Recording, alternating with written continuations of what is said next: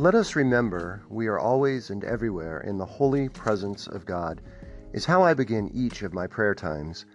It is how I will begin this daily conversation I call Presence. The quote, Let us remember we are always and everywhere in the holy presence of God, reminds me that God is always with me. Certainly, I am not always aware of this presence, yet God is here and God is now. These few moments of reflection, which will be posted at the evening of each day, will be musings about where and how I experience the presence of God today.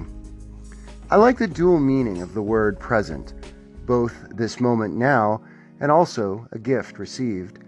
The best response to a present given, as well as the present moment, is to say thank you. So the moments I will describe when I was aware of God's presence will all be ones of gratitude as I say thanks. It's not evening yet, so the first reflection of where I noticed, saw, and felt God today is not ready. So please come back later, after the sun sets on this first day of 2018, to hear how and where I was present to the presence of God.